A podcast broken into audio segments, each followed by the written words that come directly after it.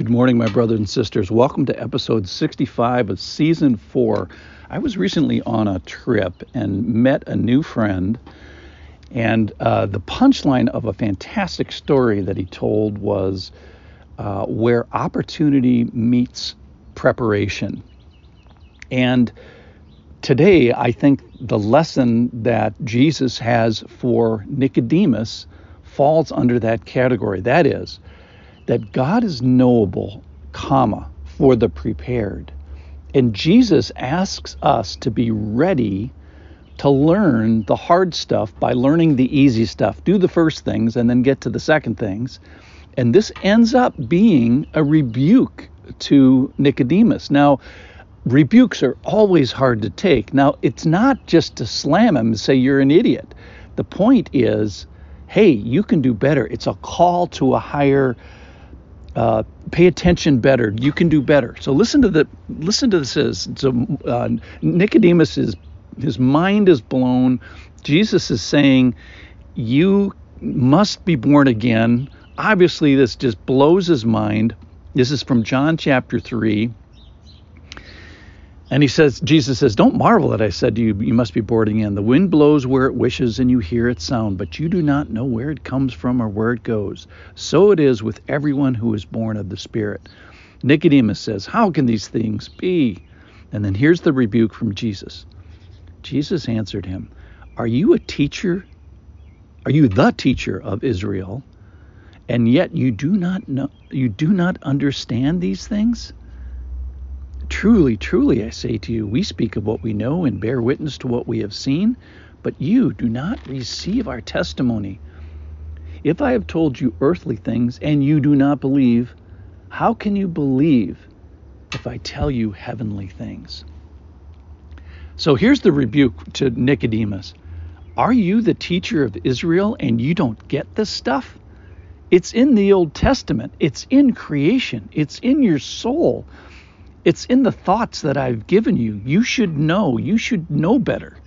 So the rebuke are the rebuke here, get the character of Jesus. The rebuke is for his restoration, that he would do better. And the great news is we find out later in the Bible that Nicodemus, Nicodemus actually does.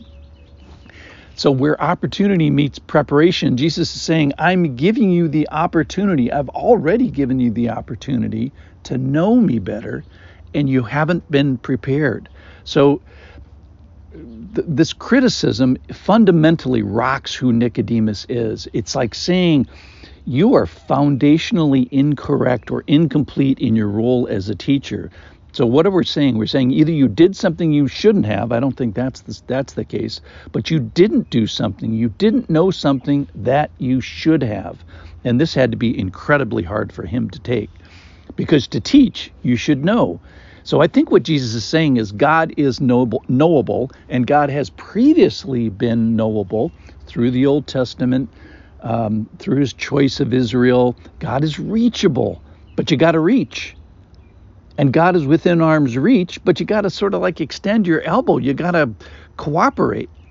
Remember, Newt Larson uh, taught us about that in the cooperative late with life which was season three, episode 81, if you want to go back to it. And I think this is very similar to that. That God can be seen, but we got to open our eyes to what? To what has already been shown. And God can be heard, and that is if we listen for what has already been testified to, and God can be grasped if we receive what's already been given. So, from an earthly standpoint, we got to know, we got to reach out, we got to open our ears. And if we don't do those things, guess what? We're going to end up with no non-belief.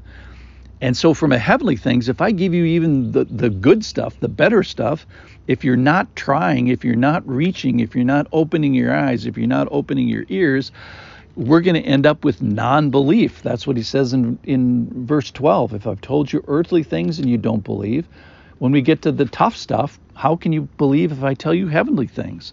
This is like learning French. You you got to learn. You got to put some study into uh, objects and days of the week and numbers and pronouns because one of these days we're going to get to conjugate verbs and it's going to be hard. It's the heavenly. It's the next phase. So to be in the kingdom, there's this blessedness of the Lord. There's a God part. He calls and he empowers and he prepares, he convicts. But I think what Jesus is referring to mostly in this little rebuke is you've got to be prepared. You've got to do the first step. You've got to open your eyes and ears and reach out your arms and have the baby faith and know the knowable and try with the things I've already previously given to you. So he's saying to Nicodemus, here's the rebuke you have not done a particularly good job at your job. You could have been doing better, and you can do better with belief. That is, I've given you creation. I've given you days. I've given you sunrises. I've given you a fantastic body. I've given you things to marvel at. I've given you things to appreciate the soul, your thoughts. I've given you choice. I've given you freedom. So start with the basis, basics. Start with the earthly things, provision and sunrises and rain and people and birds singing, because I'm going to tell you some heavenly things. I'm going to, but you got to be ready. I'm giving you opportunity, but you've got to meet it with preparation. So, in conclusion, are you God is saying I'm doing my part with opportunity, but you've got to do your part with preparation. And I think that's the challenge for us today. How are you doing with your opportunities? Well, the follow up question is opportunity meets with preparation. The things that God has given you already to know, how have you done with them? Probably you could do better. Probably you can do better. So let's be prepared. Let's know the knowable. Let's listen to the Spirit as He has already spoken. Let's appreciate the sunrises. Let's appreciate the people that the Lord has given us. Let's use the gifts that he's already given because better things are going to come. And for Nicodemus, it does. So for us, for you and me, how are you doing with your opportunity? Thanks for listening.